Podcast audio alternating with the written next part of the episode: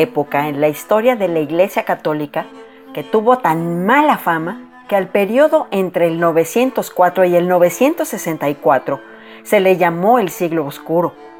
Los pontífices, influidos por sus amantes, sí, escucharon bien, sus amantes, estaban hundidos en tal desprestigio que a ese siglo oscuro también se le llamó pornocracia. El papado literalmente estaba a la venta. Con esos antecedentes era muy fácil que una historia, como la de la papisa Juana, se haya visto como de lo más natural. Se convirtió en una de las leyendas preferidas de los protestantes luteranos para criticar los excesos de la Iglesia Católica. Sin embargo, los pocos datos de la infortunada vida de la papisa Juana nos ponen al filo de la silla.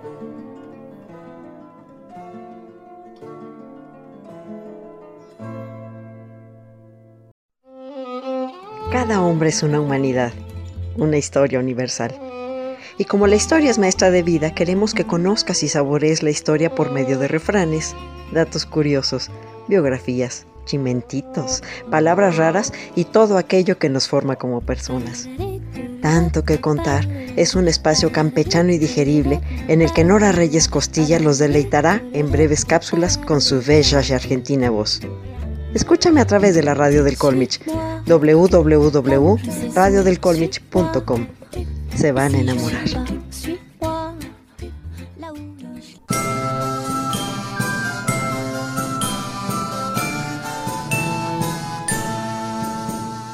La primera mención escrita de la papisa Juana aparece en la crónica de Jean de Mailly, un fraile dominico del convento de Metz, redactada hacia 1255. Meli sitúa los hechos en el año 1099. La historia se propagó increíblemente rápido, por lo que suponemos que la leyenda ya existía y que el dominico solo la puso por escrito. Hacia 1260, la anécdota reaparece en el Tratado de las diversas materias de la predicación de Esteban de Borbón, también dominico francés. Pero es sobre todo el relato hecho por Martín de Opava o Martín de Polonia en su crónica de los pontífices romanos y de los emperadores hacia 1280 el que le da la forma con la que sería conocida en la posteridad el polaco, señala que la fecha en realidad habría sido entre los años 855 y 858, entre los papas León IV y Benedicto III, lo que se convirtió oficialmente en la fecha para narrar esta curiosa historia. Al parecer, Juana nació en el año 822 en Ingelheim, sobre el río Rin, cerca de Maguncia, que posiblemente su padre, Gerbert, era un predicador inglés que había viajado a tierras germánicas para llevar el Evangelio entre los sajones. La pequeña Juana fue criada y educada en un ambiente de religiosidad y erudición y con el apoyo de su madre y a escondidas de su padre, tuvo la oportunidad de estudiar. Aprendió griego, lo que le facilitó leer la Biblia y pensar en estudios sólidos que la llevarían a una carrera eclesiástica. Juana entró en la iglesia como copista bajo el nombre masculino de Johannes Anglicus, Juan el inglés, cambiando su sexo aparentemente para seguir a un joven estudiante. Con esa nueva libertad masculina pudo viajar de monasterio en monasterio y relacionarse con grandes personajes de la época como la emperatriz Teodora en Constantinopla, el rabino y médico Isaac Israelí en Atenas y en Francia con el rey Carlos el Calvo. Hacia 848 la hallamos en Roma como docente. A causa de su reputación de erudita, fue presentada al Papa León IV y enseguida se convirtió en su secretaria para los asuntos internacionales. En julio de 855, tras la muerte del Papa, Juana se hizo elegir su sucesora con el nombre de Benedicto III o Juan VIII. Dos años, siete meses y cuatro días después, la papisa murió. Hay dos versiones sobre su muerte. Según Jean de Meli, un día, mientras montaba a caballo, dio a luz a un niño. Inmediatamente, por la justicia de Roma, fue encadenada por el pie a la cola de un caballo, arrastrada y lapidada por el pueblo durante media legua. En donde murió fue enterrada y en el lugar se escribió Petre, Pater Patrum, Papice Prodito Partum, lo que quiere decir Pedro, padre de padres, propició el parto de la papisa. Según Martín de Opava, la papisa, que disimulaba un embarazo fruto de su relación con el embajador Lamberto de Sajonia, comenzó a sufrir las contracciones del parto en medio de una procesión que iba de la Basílica de San Pedro a Letrán, en una calle estrecha entre el Coliseo y la iglesia de San Clemente, y dio a luz en público. Después de su muerte, se dijo que había sido enterrada en ese lugar. El Santo Padre siempre evita esa calle y se cree que ello es debido al aborrecimiento que le causa este hecho.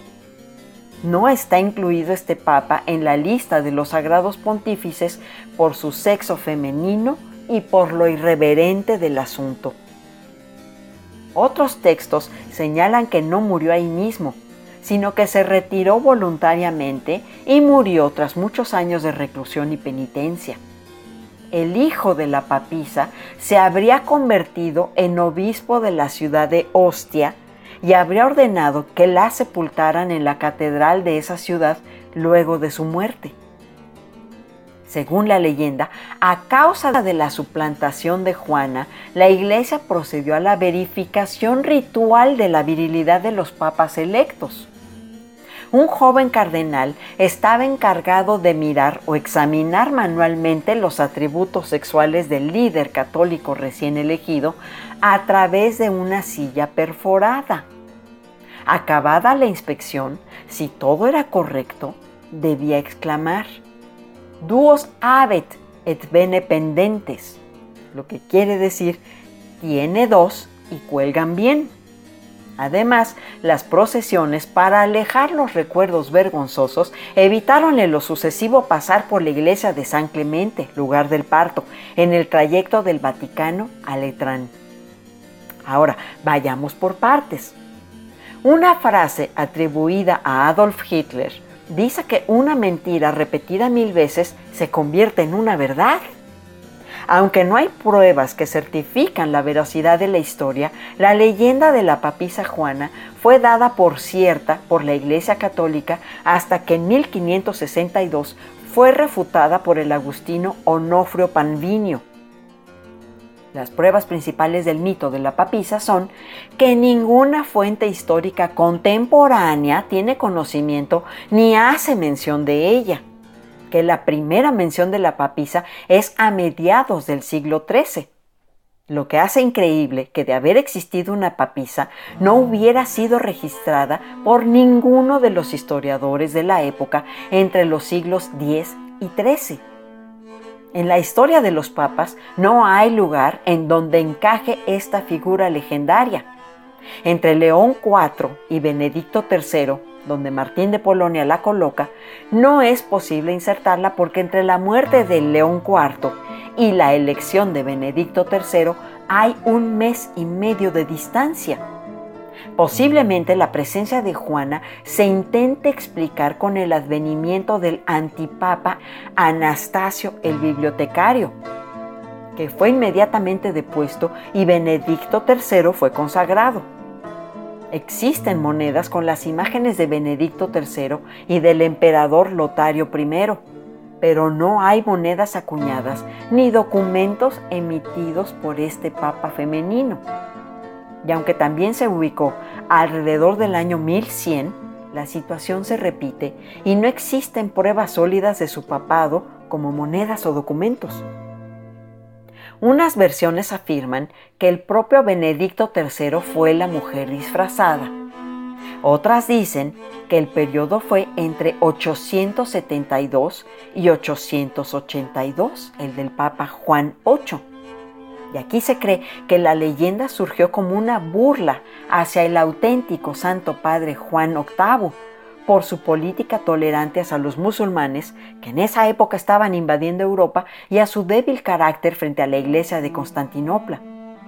O quizá por el mismo apodo aplicado a Marotzia, autoritaria madre de Juan XI, quien dominaba la iglesia como si fuera el pontífice e influía en la política. Otro posible origen de la leyenda sería la prohibición del Levítico de que un eunuco, un hombre con los testículos aplastados, no puede estar al servicio del altar. Tal vez esta prohibición obligaba a verificar que solo hombres enteros accedieran al trono papal, dando origen a la inspección ceremonial y del testiculum abet et bene pendebant un tema sugerente y muy atractivo para una discusión estudiantil en la enseñanza de la Edad Media, donde la usaban como ejemplo de ¿qué pasaría si? Y se le incluyó en textos oficiales del Vaticano, e incluso Boccaccio habló de ella en su colección de biografías de mujeres famosas. Jean de Hus precursor de la Reforma Protestante, dijo que los opulentos cardenales eran unos corruptos y que Jesús había predicado la pobreza. En 1415 lo sometieron a juicio y en él dijo que la Iglesia Católica no necesitaba un papa, porque durante el pontificado de la papisa Agnes, o Inés, como la llamó, la Iglesia continuó existiendo lo curioso es que solo se oían los grillitos, cri, cri, cri, cri. Nadie lo refutó porque la existencia de la papisa se daba por cierta. Con todo, se dice que el singular método de comprobación papal se utilizó hasta 1513 con la consagración de León X, para que no se repitiera este error de elegir a una mujer. Supuestamente para ello se utilizaba la sedia estercoraria o silla para defecar. Era una silla que sobrevivió desde la Roma imperial con un agujero al medio. Hay grabados con el sumo pontífice sentado en la famosa silla, pero la realidad es que los vicarios de Cristo solo se sentaban a descansar en una lujosa y antigua silla romana, justo antes de que comenzara la ceremonia pública de presentación del nuevo Papa. Respecto a la calle, hasta el día de hoy se evita pasar por la iglesia de San Clemente porque es muy estrecha para que pase una gran procesión. Pueden revisarlo en Google. De hecho, apenas hay espacio para que circule un automóvil leonautas. Probablemente la historia de la papisa Juana era una crítica, una burla hacia el papado en general o un ejercicio de discusión escolástica. Pero yo les pregunto, ¿cuál sería el problema de tener un papa mujer? Esta fue una pontificia producción de tanto que contar. Soy Nora Reyes Costilla, soy imperatrix ad eternum y tiene dos y cuelgan bien a mi manera.